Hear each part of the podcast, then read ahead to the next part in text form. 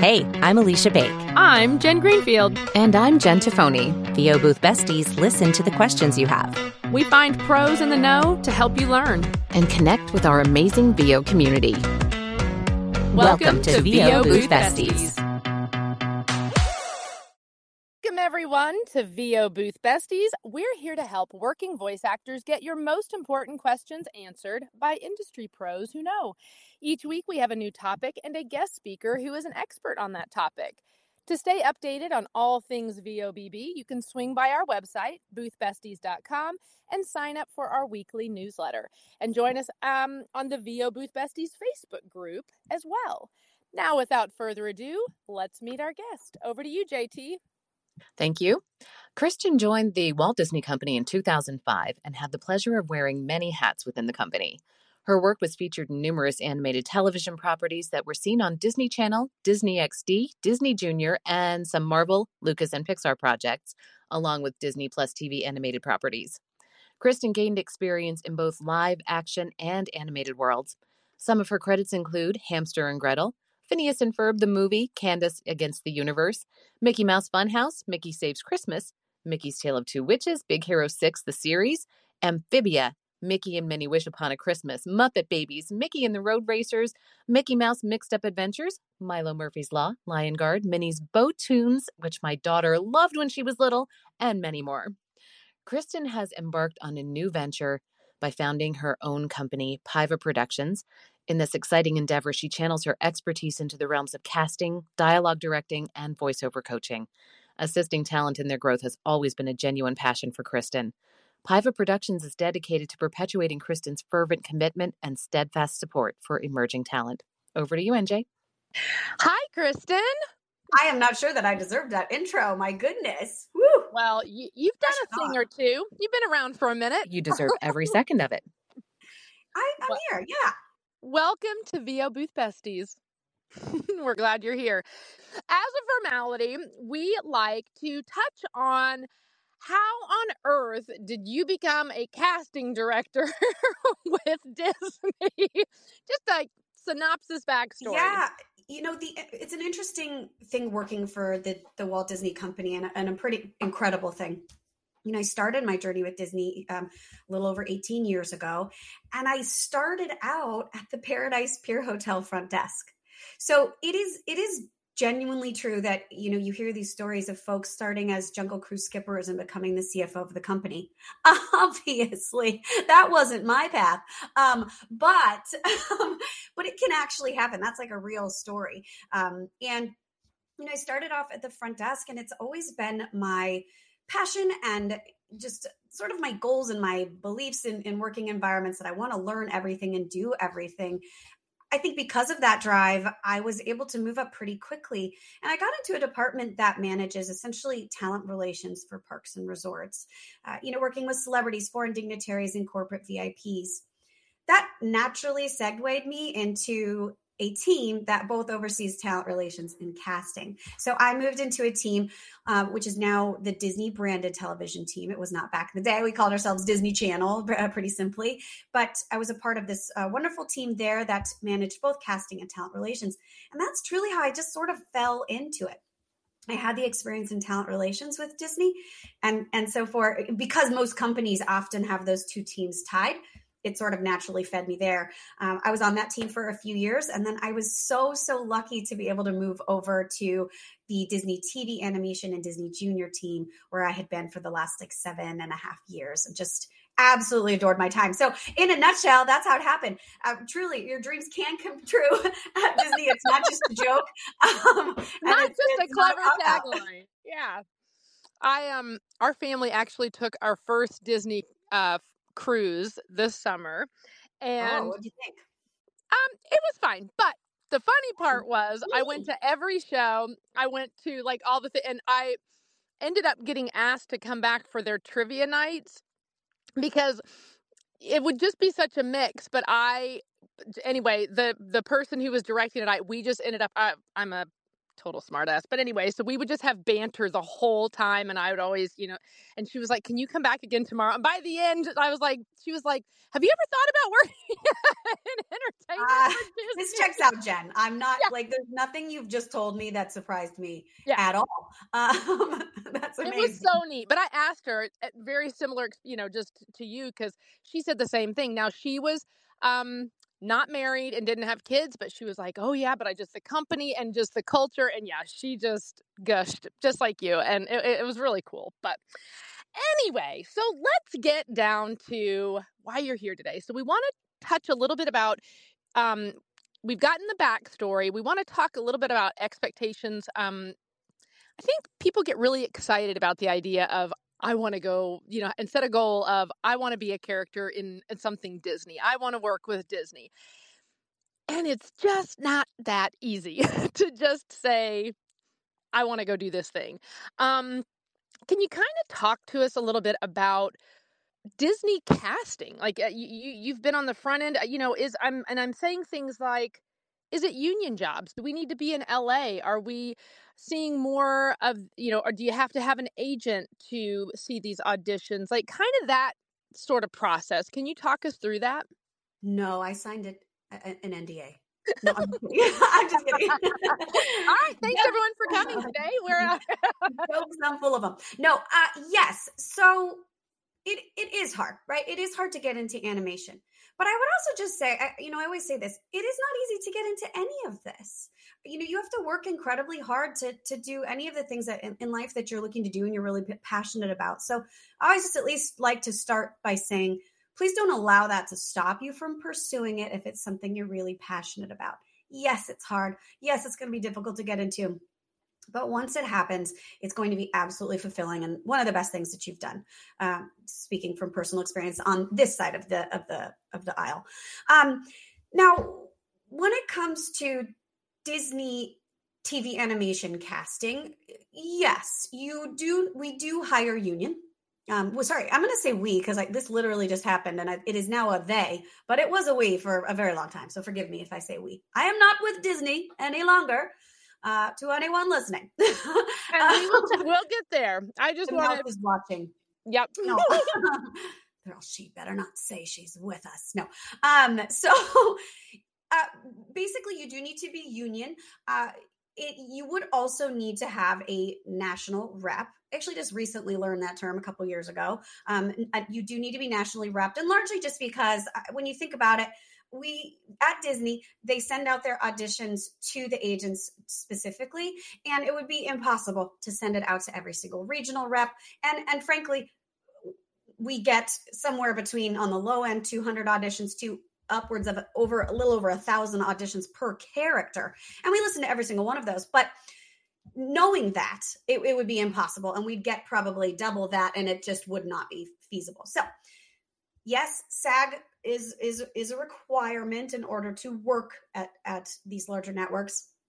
Um, and but I also would say don't stop that too from because I know there's some sort of like catch 22, right? In order to get into SAG. And I'm not sure exactly what that is because I'm not on the talent side, but it's like you got to have X in order to be this, but you can't get X without getting this and it you can't get that without the so I, I know that that's hard but keep pushing forward that won't stop you there are a lot of us out there that are what we consider creative casting directors. And that's what I am.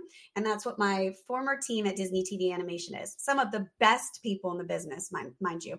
Um, I know I'm biased, but that's real life. They just are some of the best people in the business.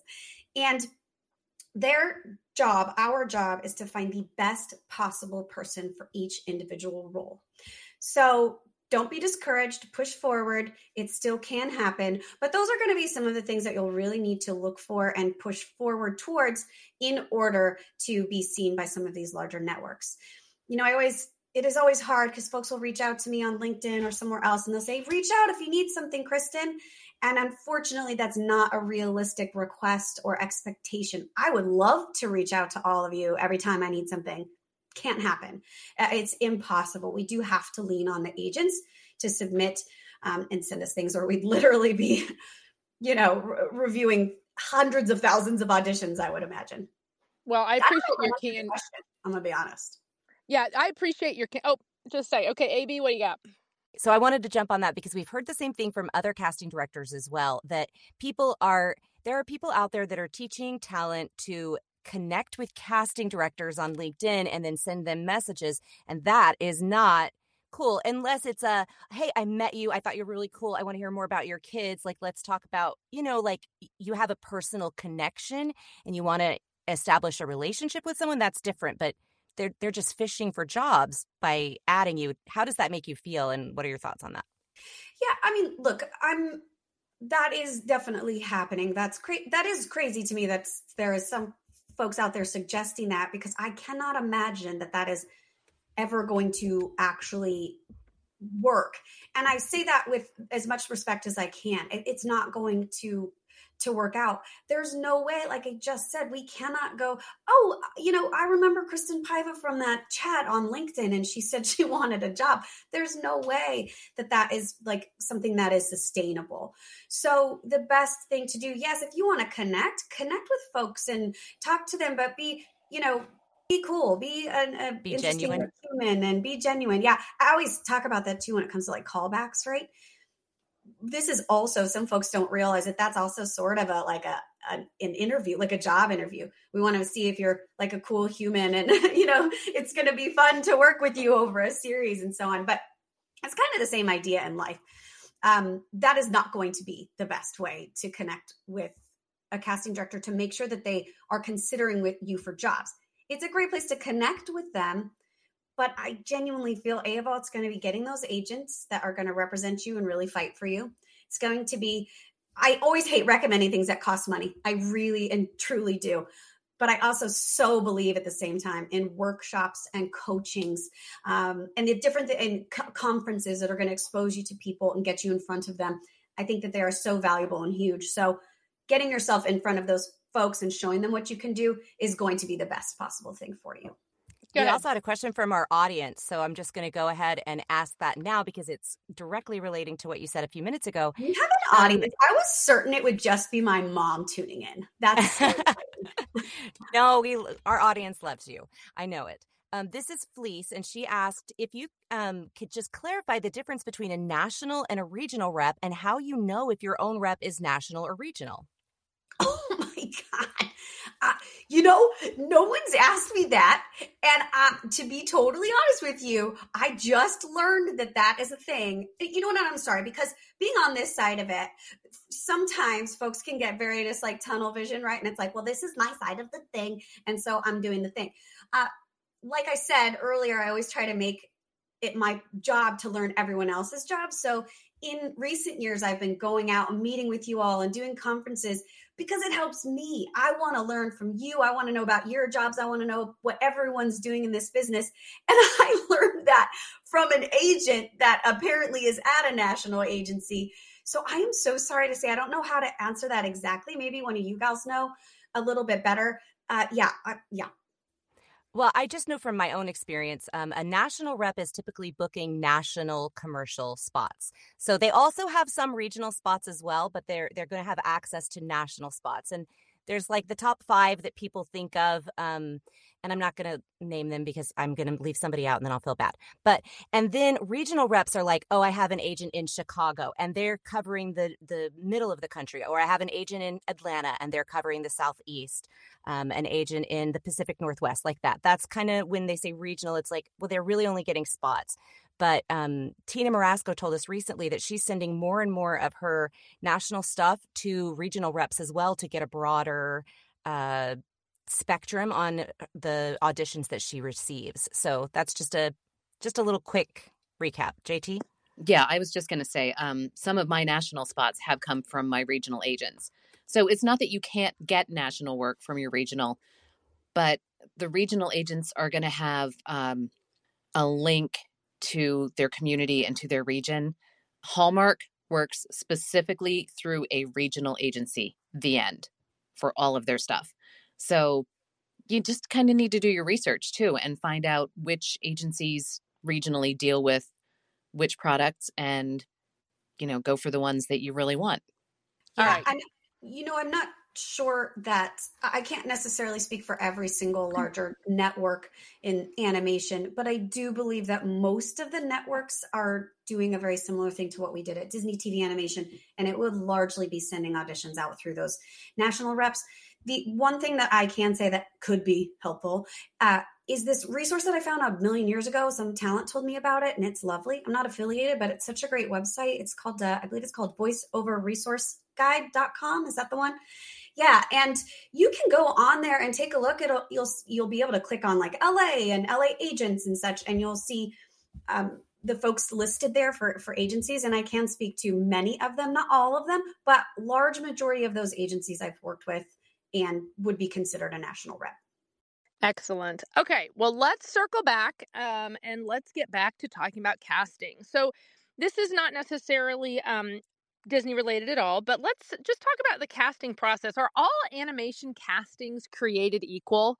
Is is the expectation is it you know eh, do, do you expect something different when you send it to a celebrity who may not be actually be a voice actor or the certain pros in your kind of circle that you know how does that work are they all the same no i wouldn't say that every casting process is the same i, I think the the functionality behind the casting process is the same, but of course the outcome is going to be different every time, and that's intentional.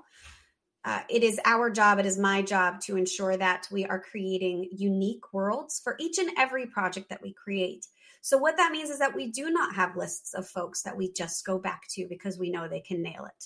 We will not do that we will have confidence in those folks if they come through in auditions, but that doesn't mean that we are going to solely pitch them forward. So the casting process is fairly simple in that we meet with the creators, they pitch out the show to us, they will tell us what they're looking for in each character. We then take those out, um, work with their writers or them if they them if they're the writers to create the sides that are sent out for auditions. Typically, in pilot stage, we'll go pretty wide, gather as many as auditions as can, uh, we'll gather somewhere, uh, you know, on the low end, maybe 10 uh, talent per character, probably max 25 per character, and we'll pitch those up to the executive producers. They'll in turn send us back their selects. And from there, in the pilot stage, we'll typically go to callbacks. Hopefully, from those callbacks, we'll have someone that nails it and is able to step into that role that does change a lot when you get into the series. Um, I have always cast throughout an entire series. That is what Disney TV animation does. They don't just cast pilot stage, they cast the entire breadth of the series. So that includes every single role that comes up on that series. So there's a lot of different processes and ways that that will happen and how we'll cast those roles moving forward. Yes, is there a different expectation if we, you know, if we do send something out to a specific person by, by request? Again, that would not be like our hope, right? Um, there are incredible celebrity talent out there. I am not bagging on celebrity talent. They're wonderful. Do I believe that they're always the best creative choice? No, but it is also not my vision, is it? I am, as a casting director, I'm facilitating someone else's vision for a series. So it is my job to, if they're saying they're really passionate about X person, to go out and see if that is an option or to see if they'll audition for us. Um, and no, no, not, uh, you know, I always say that you all, as voice actors, and I mean no offense by this, but I genuinely believe it. I've worked in live action and I've worked in voiceover. You all in voiceover are some of the most talented actors in the business. You are the best. You're like the veter- veterinarians of the medical field. You know what I mean? Like you can do everything and what I mean by that is you can be really successful in live action because you've got this cool tick or this thing you've got going that everyone's just like, well, that's cool. Put put them on live action. But you bring those people behind the booth and you say, here's a set of sides, let's do this thing. And let me tell you, it's not always a it is not always a home run. so uh, very often it is not a home run. So it's a learned skill and it's you're some of the best. I can't see you smile. I can't see you cry. I have to hear it all through your voice. And that, in my opinion, is some of the best acting in the business. So anyway, hats off to you all for that. But yeah, so the expectation definitely would change, Jen, if I'm looking at different folks or different auditions that I'm getting back for sure. You know, it's funny. Um, I have a friend who works for an animation studio and she did share one story about a celebrity that they needed ABC takes on something. And it is one happening. like yeah. they would go, Could you do it again? And they're like, I just did. And then they think, and again, it's kind of like when we think in our mind our two takes. Yeah, yeah, I did that differently. But if you laid the tracks on each other, you're like, same. And yeah, yeah so having that depth of, you said it so beautifully, like, audibly is all you get. It, it, changes the emotion, it changes the intention when you can see someone's face and their body movement. You don't get that. So if you're unable to convey the message, the emotion, you know, through your voice only. And I just thought that was really interesting because, yeah, we're all at the end of the day, we are all actors, but you nailed it when you're like, but there is, there's uh, some different training that happens with voiceover. So there is, yeah, you're so right. Those those three takes. I, t- eh, you know, I do coaching on my own, and that is something that I really focus on because that's going to be huge when you come in. It is the expectation. I always talk about this when you come in for a callback. It will be the expectation that you read through your sides, then they say, "Great, here's some directs." Go ahead and do that three times in a row. I mean, I always talk about this because it's huge. You have to be prepared for that. And the expectation is that you have different inflection points each time and that is hard it's not easy you know it is a learned skill so learning to do that now is is huge and important for anyone starting but yeah it's really important when you get in the booth with us because we might go oh gosh well they you know they they have all they can't make adjustments or they can't make changes or they're not like yeah. here yeah. Um, so real quick, I'm going to turn it over to AB. But so you mentioned live casting. Cast. What did you say? What What is? What was the comment you made? I don't know that I did it. But, no, but I guess, yeah. What? So can you explain what that is? Why is that different from animation? Well, you're looking for very different things. I think I had worked with Disney TV. No, sorry, nope, wrong place. Disney Channel, and at Disney Channel, we we really are star makers, right? We're looking for someone that can has the talent and can be elevated to a certain level at Disney TV animation, I need y'all that that are exceptional at this and can nail these roles. So in that, it's very it's very different. The process itself is also very different. I, I don't know if I'd talk too much about the process being different, but it is very live action casting is very different from from voiceover. I would say voiceover is a lot more hands on.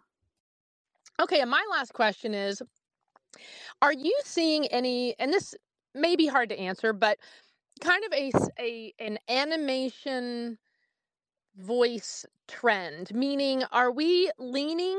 Possibly it could just be you know based on the actual product i understand that but are we leaning more to a little more natural voice or is there still a place for the over the top character accent kind of hitch over the head kind of thing?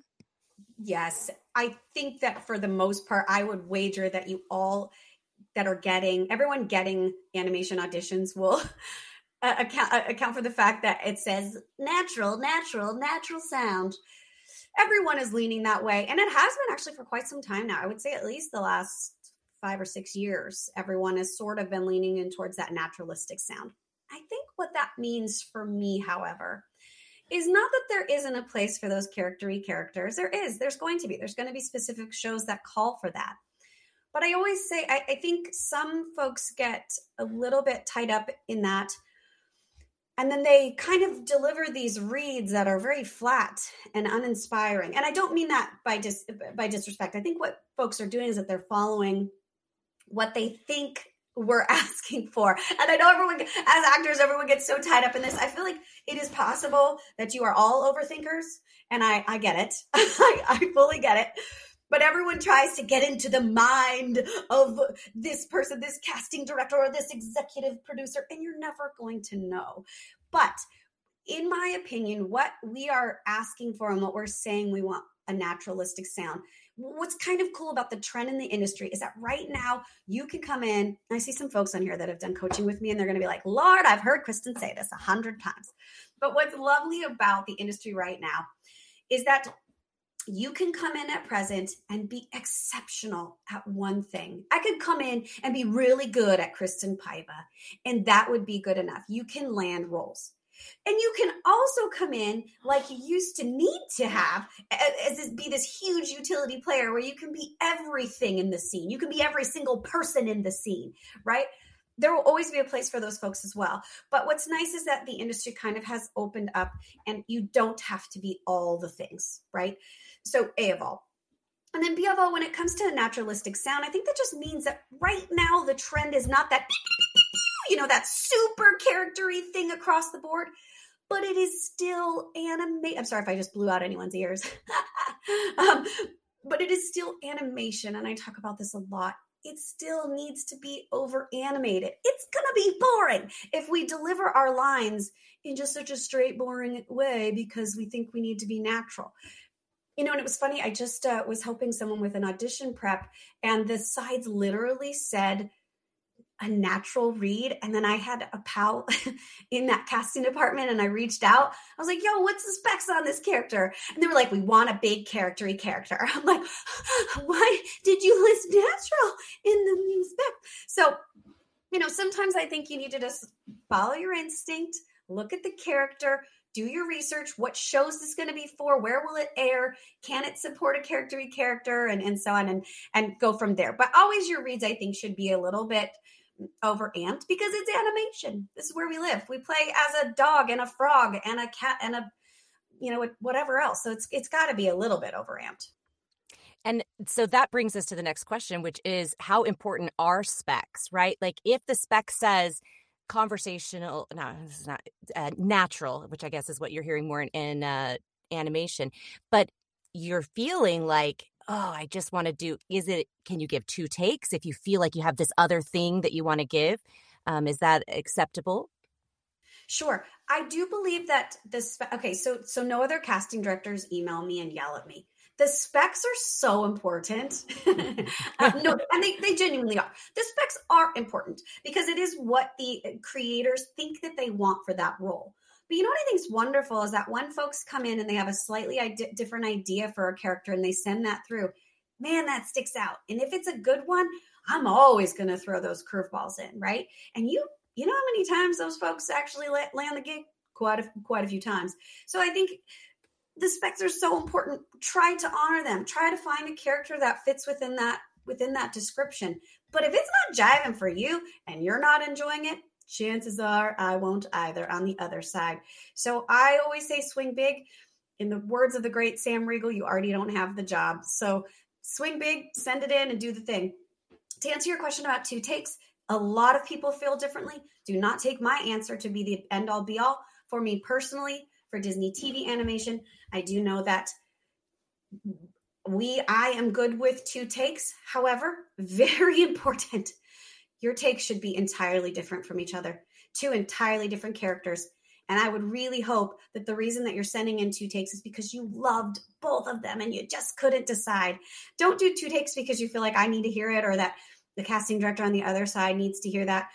Do two takes because you loved the characters that you created and you really wanted to send them both in. Or maybe the case was you had a big swing and you really wanted to give that a shot, but then you wanted to sort of fall, fit in the specs and make sure you sent one of those into. Cool, do that. But uh, never send anything in that, in my opinion, that you're not loving yourself. Perfect. So, how do you feel about improvisa- improvisation? I speak for a living in auditions. Do you like it when people improv, or would you rather they stick to the script? Yeah.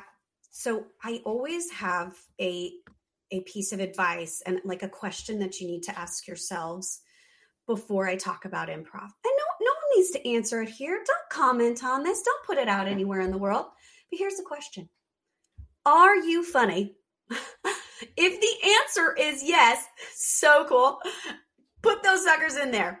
If the answer is no, that is also a thousand percent okay. There is funny stuff in these sides. All you need to do is learn to pump those up and hit those beats. Do your best to deliver the comedy that's already there. When it comes to improv, if your answer was yes, absolutely add those in. I like to hear them. Disney TV animation likes to hear them in your original audition. Uh, you know, um, we'll let you know if when you come in or if you come in with me or you come in with them and then the creators are there and they're pretty particular. We'll tell you, hey, like leave that out or, or whatnot. We'll let you know at that point. But I'm always open to hearing it in, the, in your first pass, and Disney TV animation would be as well. But there is absolutely some things that you have to consider when we talk about improv. And that is that improv should only ever be, I call them little buttons or little zingers. I should probably coin that. Um, but so you come in and out, right? I say get in there and get out with that funny thing. Don't drag it out. Uh, it needs to always serve the scene, not be long and draggy, and never, ever, ever on every single line, please. That just at, at that point, I it, personally it feels like overworking overreaching and uh and it also makes me go okay could, did they not see the funny in the sides? It's already there and they couldn't work with that. So that that would be my uh comments on on improv or comments. Love it. That's some really really great feedback. Um i uh, just had a, a question from the audience that i i feel like we can answer this in a different way and it's can you tell us what is the difference between a casting director and a talent agent? And should you ever pay a casting director? So, the difference between the two, an agent is going to be someone that essentially goes in, accepts you as a client on their roster, and they are the ones that pitch you out or send your your um, work to a casting director to consider for a role. So the agents, I suppose the biggest difference is that the agents are not determining what jobs that you get. They are submitting you for consideration for said jobs. A casting director on the other side, we are the folks that gather all of your auditions, listen to them, take them to the executive producers, and work with them to find the best possible person for each role. So we are filling out the different worlds. Each are so incredibly important to the process, but very, very different. I don't know what you necessarily mean by should we pay a casting director? You should never pay a casting director if they're like, pay me and you'll get a job. My lord, run for the hills. That would be highly unethical and really terrible. If I it is, the, is if it is maybe like a workshop setting or something, if that is the case, then absolutely. Because it is going to open you up to that particular person and the company that they work for like I said earlier, every single company is going, network is going to be looking at different things or wanting different things. The onus really is majorly on you all to go out there and educate yourselves about each individual. It's sort of mind boggling to me and hurts my brain a little bit to think about what it takes for you all to make this happen because you really do have to go out. You have to meet with Nickelodeon, Disney, with DreamWorks, with all of these folks to understand what they are looking for because it could be entirely different or what they're considering as well, right? It could be entirely different than the other or the last person's answer. So the value in getting in front of casting directors is huge, but I would also say there's a major value in getting in front of agents and dialogue directors and you know folks in the business that have been doing this for a while or are actively doing it now so that you can learn from them and understand sort of what what they've done to be successful or whatnot. But again there's there's value in getting in front of people. Um, any casting director worth their salt hopefully is remembering folks. You know we're not hopefully people are not out here just taking people's money but also actively learning from that experience and also taking things away from all the workshops and the things that they do uh, I pride myself on doing that personally, and I know that my team uh, at Disney does that as well. I think so. Just be re- careful. Yes, I say I think where that question came from is sometimes people misunderstand and believe that casting directors get paid when you book the job, whereas you're paid by the company to book to cast the job. You don't get a cut or a percentage. You're not getting 10% or 20% no, like an agent. That a shame. No, I'm kidding. Yeah, right? yeah, no. Very true. Another um, audience question is Do you work with, um, and we can answer this two ways. Does Disney work with, and will Kristin Paiva in the future work with um, agents who are outside of the United States, or do you only do US based agencies? Great question. The answer is yes to both. Uh, I actively worked with agents outside of the US while at Disney, and I am currently working with agents outside of the US. Yes, absolutely we've cast all over the world forever. I think the pandemic, while a terrible time, sort of opened that up even more and allowed us to really push those conversations and advocate for talent outside of normal areas that the folks were looking at in the past. But yes, short answer is yes. Perfect. Well, I have a couple more questions for you, but I'm going to do a quick plug for StudioBricks because they are our um, season sponsor and we love StudioBricks. I'm in my StudioBricks booth right now and it makes it so that I can record when my kids are playing outside or the neighbor's mowing his lawn and it keeps my audio pristine. And it also gives me peace of mind because I don't have to worry if I'm going to have a session scheduled, is my neighbor going to be mowing his lawn during my session? You know, and and you just don't know. You ha- it takes that that element of the unknown out of it and gives you some peace of mind. So we highly recommend StudioBricks. Check them out. But I want to move into the next question. There are ways that talent stand out both for good and for bad, right? So can you give us some examples of some things that talent did that maybe were that were it was a mistake, something they didn't, and then maybe an example of things that people have done that really stood out to you that helped you remember them? Sure. On the somewhat negative side, right? And I see Jim Frank on here. He's going to start charging me for using this. I just know it. But he gave me a really great like term for this, and I, I always say when you are over doing it. That is that is going to be one of those things. Like oh, okay this is a little overdone. And i suppose i understand that in the radio business it's called puking which also just makes me laugh. So i like to say that out loud.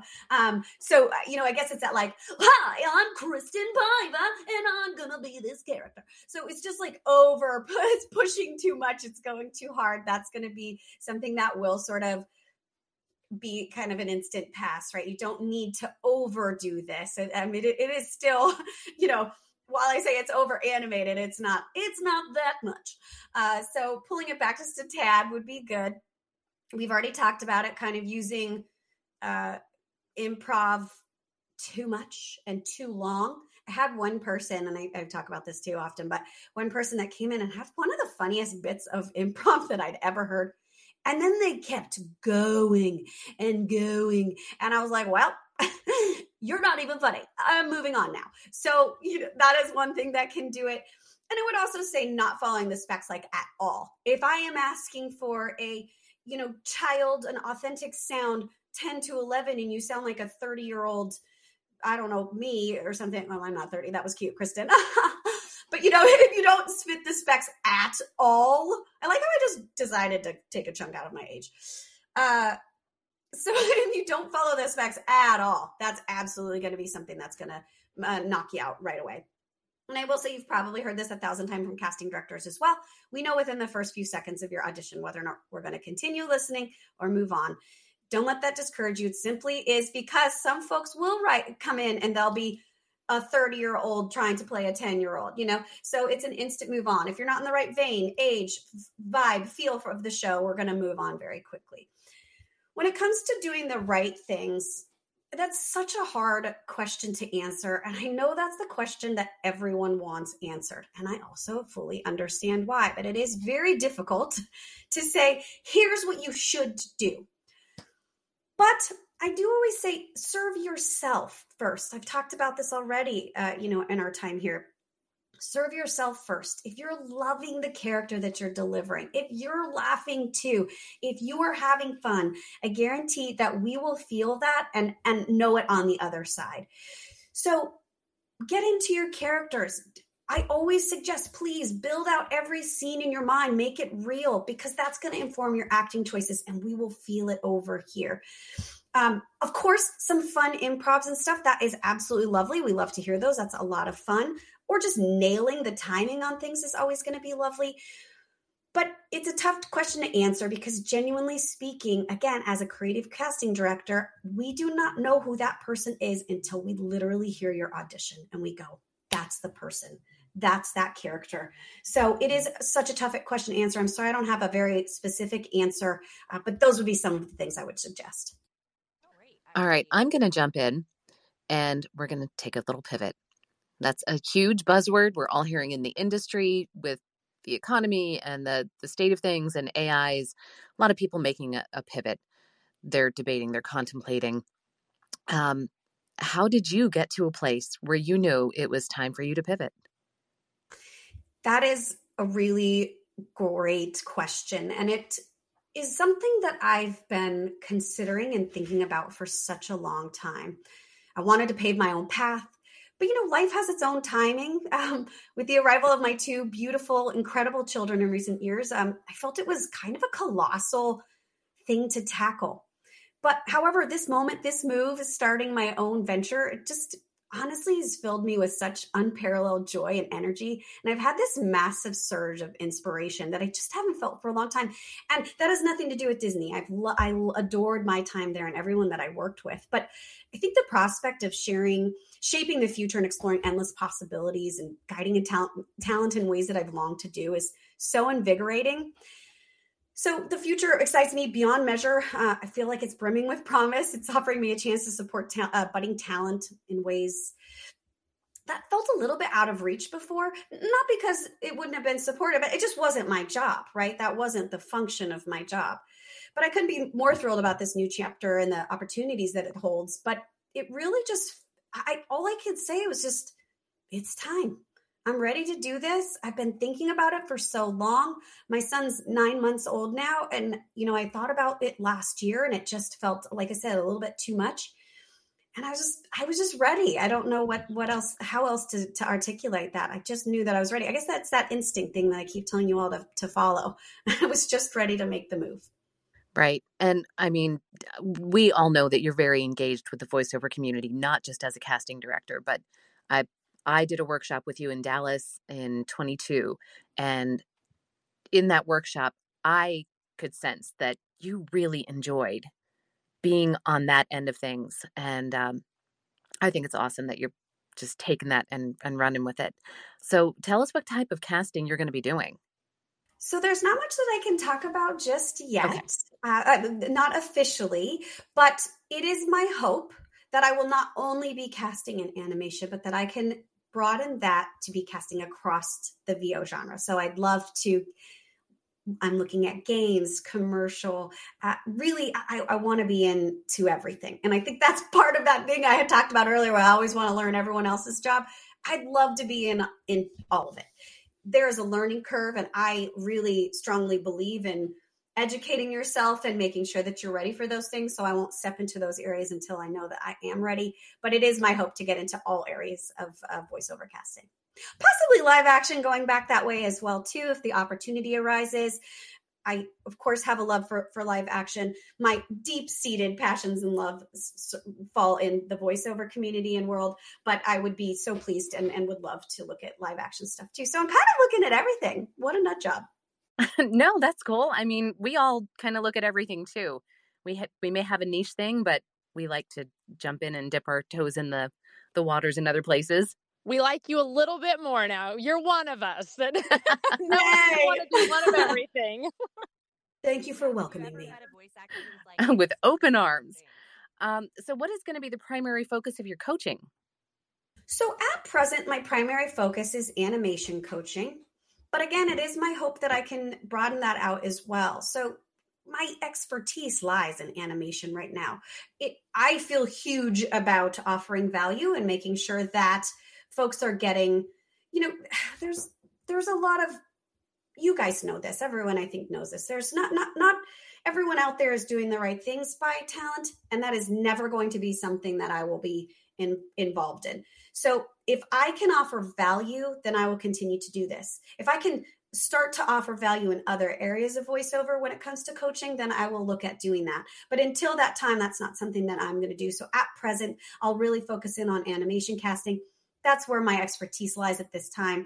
And I know that what I will give to folks will be worth it and, uh, and that they won't walk away going like, Lord Almighty, she just took my money. That's not something that I'm out here trying to do and that's part of why we're doing what we're doing with these these podcast episodes is just educating and not saying okay okay how much is this going to cost us?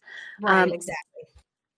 what do you think is going to be the biggest takeaway that you want talent to get when they coach with you? That's a great question. I think what i really focus in on with anyone that i work with well a of all is offering candid feedback. I just want to say that. Uh, direct feedback is the cornerstone of my approach. I deeply value that kind of honesty in my own life. And it's a principle that I uphold in, in my coaching practice. I believe that anything less than honest feedback does a disservice to anyone involved. So it's about integrity. Sugarcoating does not serve anyone. So when you come to coach with me, I will give you my honest feedback. And you do have to be prepared to hear that animation may not be it for you right now. And that's okay. I, that doesn't mean that it won't ever, but that it may not be right now. So, honesty, integrity, open and direct feedback for certain one. For two, I love to help folks find, and I refer to this again, my coaching students on here are going to laugh, but I love to refer to this as like your highway. How many lanes do you have on your highway? Highway, freeway, whatever. It is okay. And what I mean by how many characters, what do you have in there? Who are your character types that you can voice and you can voice best?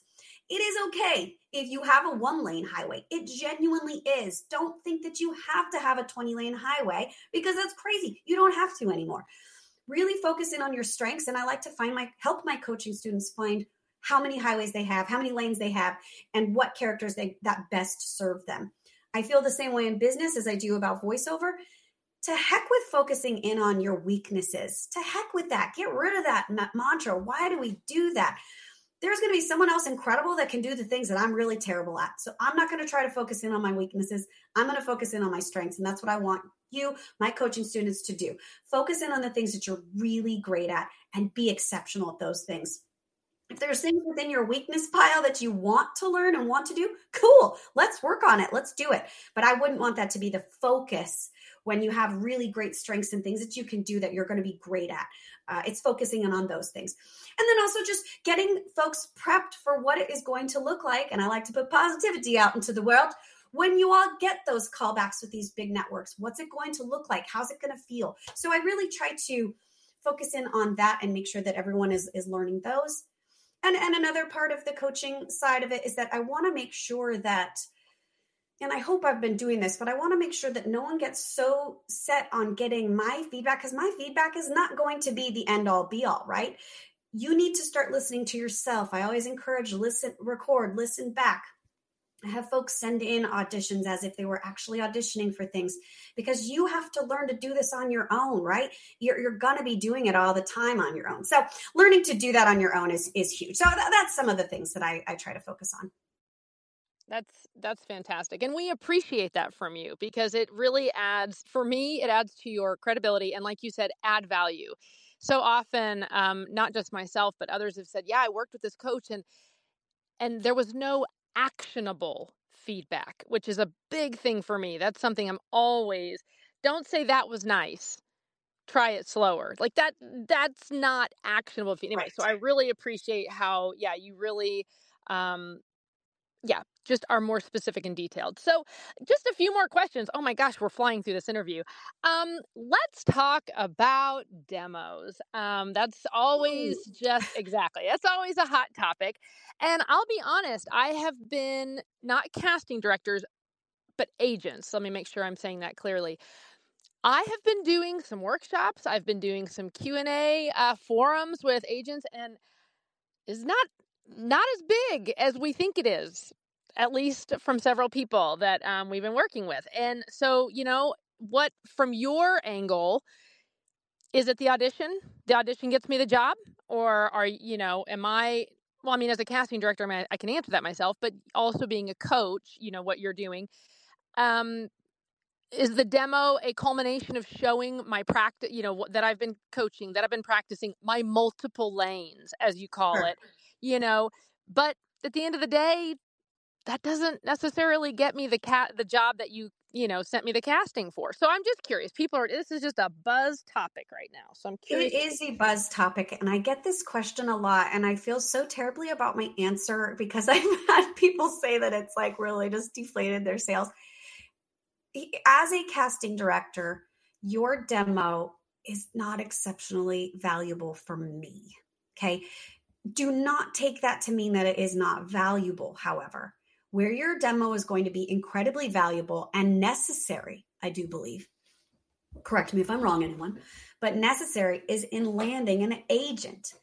To my knowledge, they won't even talk to you without a demo in every single area of this business you want to get into. They won't even entertain a conversation with you.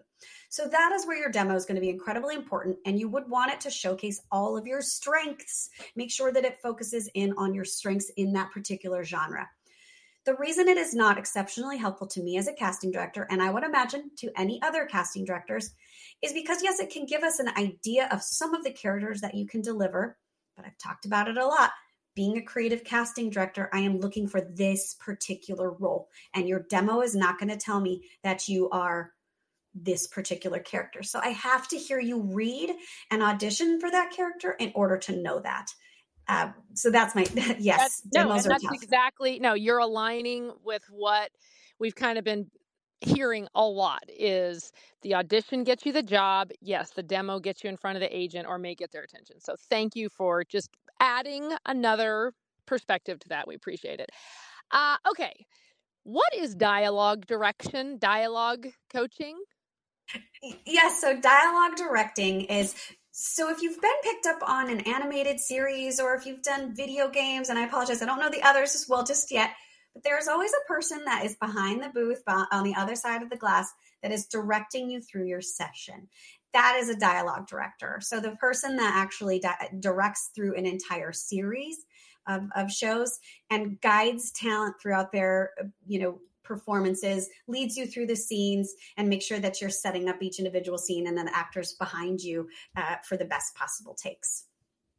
Okay, thank you. All right, it's good to have that distinction, that understanding.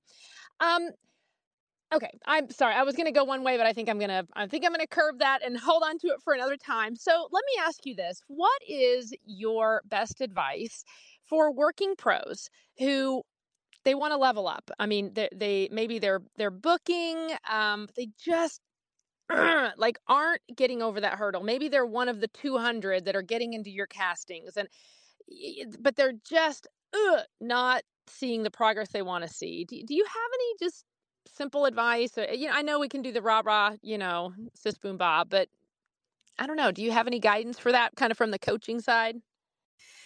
Yes, a few things that I would suggest is this. There are a lot of casting directors out there, like myself, like the team at Disney TV Animation, that also consider ourselves talent scouts. So we are constantly going out and looking for you.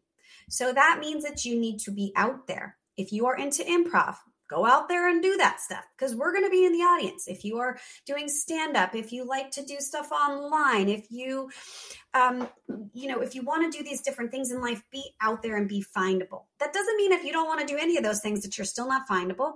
But that if I can't find, I always say, if I can't find you, I can't find you. So do you have an online presence? if I was informed about you from someone else, can I find you? Can I do some research on you and see where you're at and what you're doing? This does not mean that you have to be, you know, a major influencer online. It doesn't mean that you have to be the headliner on some show. Just be out there, be findable. For one. For two, what I would say is your agents are your advocates and they kind of are the gatekeepers it may not be known that sometimes even though you're submitting an audition to them it doesn't always make it all the way through because they, it may not be getting past them so make sure that your agent is your advocate and your agent has a big job it, it, they have an entire massive roster and it is impossible for them to know you individually and all the things that you're great at so make sure that you are informing your agent hey i'm really good at voices 10 to 12 or i am really passionate about X games and I'd love to be considered for these things. So make sure that your agent is aware of you and what you can do. Because guess what happens on the other end? They will then come to us if they're doing their job and they'll say, Hey, Kristin, I've got Jen. She's exceptional X, Y, and Z. Or here's why you should pay attention to Jen. She's doing all these cool things in the future. So those things help us because it is funny. I know the industry calls casting directors the buyers. Such a weird, such a weird thing. So, but calls casting directors the buyers. But ultimately, we become the sellers on the other end. We go to our executive producers and say, hey, here's why you need to pay attention to these folks. And I'll still put forward, of course, people that I don't know and can't advocate for, but I just love their audition. But isn't it better to be able to say, like, hey, I know that this person's doing X, Y, and Z, or I saw them here and they were great. So those types of things can help and kind can help sort of push you over the over the top. There's more, but those are some no, things that you can look at. No, and I think that's great. And uh, I just uh, uh, shared not long ago um, that I actually secured a pretty huge um, commercial promotional campaign, and it was for on camera, but after they had decided they wanted to that I was their top choice, they went and looked at my social media. You know, they were like, and we saw you're engaging, you're funny, like we you had great energy. And so that just solidified for them. They're like, we want to work with you. I they didn't comment they didn't like you know follow me you know there wasn't that but it was just kind of have like you said having that presence um it can make a difference um oh go ahead ab i just want to point out too and um i think this is what you're getting at kristin be yourself though. Like if you're not funny like i i love to joke that i'm not funny and it's not no one laughs because it's true. But i just laughed. but I, that's not what I lean into when I'm on social media, right? Like NJ has some of the funniest videos and and then she has some amazing videos, but like that it, it, she is fun. You you look at her profile and you're like, "Oh my gosh, we would have a blast together." If you look at my profile, you'd be like, "Oh, she's like my mom." I'm just kidding. Maybe. I don't know. But um or she's like my cheerleader, right? I'm like everybody's little cheerleader. But so it's lean into what you're good at and and strength and what your strengths are and don't try to be something you're not because for a long time I kept trying to be funny and it just kept falling flat. Um, Absolutely. And when it and when it comes out naturally, it's genuine and it is funny, and then it works. And I'm not trying too hard. So be yourself. Absolutely right. Yeah, be yourself. That you don't have to fit into one box or one peg. Right? No, no, no way. Okay, you said I I swear we're gonna this has been amazing. You have just provided us so much information. I am just so grateful that you've joined us and have shared so much. But you touched on something that I am like kicking myself. I didn't ask you earlier. But it's something that has come up in many animation workshops and character workshops that I've been in. And that is adults auditioning as kids. And you commented on that. And and and my dear friend and mentor and coach Lori Alan, she said anymore a lot of those kid jobs are going to kids. So quit trying to pretend you can be a six year old when you're 40. Now, other people have a different voice for it. But like you said, if I roll in as a 44 year old mom and try to sound like I'm six, I'm at a disadvantage. But so is it a, if you can genuinely pull it off and you know what six year olds sound like, go for it? Or do you say, kind of again, stay in your lane and just do shades of you? Mm-hmm. Uh, I would disagree from my perspective. Yeah. So, having worked on Disney Junior projects, I can say that's for the little littles, right? Like preschool age and, and even below. Those typically do tend to be children voicing those roles, which makes a lot of sense. It's little littles, um, you know, and they sort of uh, connect a little bit better or whatnot. But when it comes to the projects on the other, you know, our my old networks, no. As a matter of fact, more often than not, we are casting adults into those roles. And I think the reason for that, like children bring such an incredible thing to the shows, right? They have such natural, honest reactions to things. And I think that's where it really just brings a beauty to their performances. But I think we all know it's no secret that it is hard to find a little little that just can step into a booth and be fully trained and do all these things and do ADR and do all the things that you guys have spent years training to do. So oftentimes what happens is that folks will start out thinking that they want young kids to voice the roles. We'll go there and then they'll quickly see that unfortunately it's not necessarily delivering exactly what they're looking for in the series and then we'll pivot to adult, adults or it'll just go to adults. So no, I, I would say about half half and half when i'm talking about disney junior stuff yeah littles when i'm talking about uh, any of the other networks typically typically those are adults not always but excellent typically. Okay that's really good no thank you thank you for touching on that um, and i'm sure too it makes a difference if it's a series versus just one you know short thing where, where they need to be directed longer you know kind of like you said just really being able to be professional um, okay so are you going to be in atlanta Yes, I am. Can't Yay! wait. Do you know what you're going to be speaking on yet? Probably no. some junk. I wouldn't attend. I don't. I, I just womp, go see other womp, things. Womp. Just listen to this podcast. You don't even need to go to Atlanta now. We've done it all for you. no, go to Atlanta. Just you know. No, yeah. I, I, don't. I don't know just yet. I'm kind of building it out. I mean, I'm probably going to talk about casting and all this stuff. I'll probably say the same exact thing. So yeah, don't don't come to my thing. It'll be it'll be the same. You're so cute. All right, AB, we did it. Over to you. We did. We did. We've made it to an hour. And Kristin, we are so grateful to you for joining us. Thank you so much.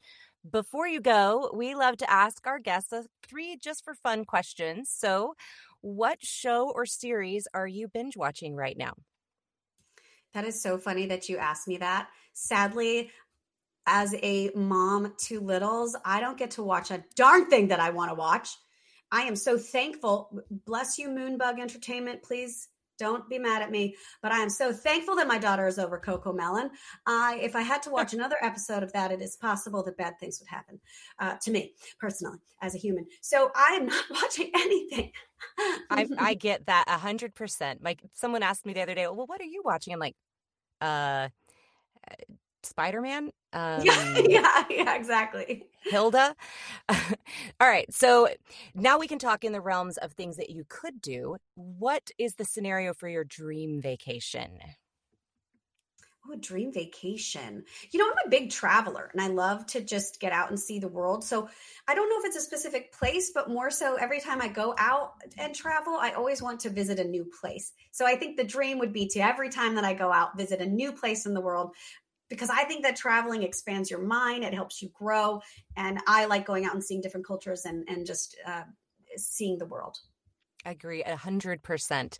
We um we travel a lot, our family, but always by car, so it's stateside. But my kids have been to most of the fifty states, um, and I I'm now I'm ready to travel more. That my kids are growing up outside of the states. If you were stuck in an elevator, what song would you be able to tolerate on repeat the entire time? Literally not one song. I don't think I could. I, I don't think there's one song that I'd be like, this is fine. Everything's fine. I think I'd be more focused on getting out the, you know, the F out of that elevator. And, um, yeah, no songs, please, no songs. Uh. I'd be no, finding the cord world? to the speakers. No. yeah, no, literally not one. I probably would uh, smash out the speakers first thing straight away. Mm-hmm. I can tell you, I for a long time I did not want to hear "Sweet Home Alabama" one more time because the radio station that I was working at, the the techs were in there doing something and they just needed something playing. So that's what they picked, and it played for hours in the production room. Oh, no, I recently sang that to my son, and I don't know why, but every time I do, I make him cry. It's hysterical. Uh, maybe I shouldn't admit that, but it is very funny for me. I, I don't know what it is about that song. He's feeling your pain. well, Kristin, thank you for being here today. A huge thank you to everyone who joined us live today. If you're listening to our podcast, feel free to join us live on LinkedIn every Thursday at 10 a.m. Pacific, 1 p.m. Eastern. Meanwhile, be sure to connect with each of us on LinkedIn and join the VO Booth Besties Facebook group. If you missed a live episode, you can catch the recording later on our website, boothbesties.com, or anywhere you find your favorite podcasts. We would love it if you would hop on any platform and leave us a review because those reviews help us reach more listeners who are looking for great voiceover content. And don't forget to like and subscribe. Once again, make sure you're signed up for our VO Booth Besties newsletter so you know what's coming up in the week ahead, which next Thursday is Thanksgiving, in case any of you forgot and need to go buy a turkey and start thawing it, probably now. Um, so we will have no interview next week. Uh, but join us the following Thursday, November 30th, when Tim Tippett, the VO guru, joins us to talk about mic technique and more. Thanks for being here. And again, Kristin, thanks for joining us and have a fabulous day. Hey, everybody. Thanks for listening to another episode of VO Booth Besties. Be sure to subscribe to our podcast. Well, pretty much anywhere they're playing podcasts and follow us on Instagram and Facebook so we can keep the conversation going. VO Booth Besties. Yeah, it's a thing.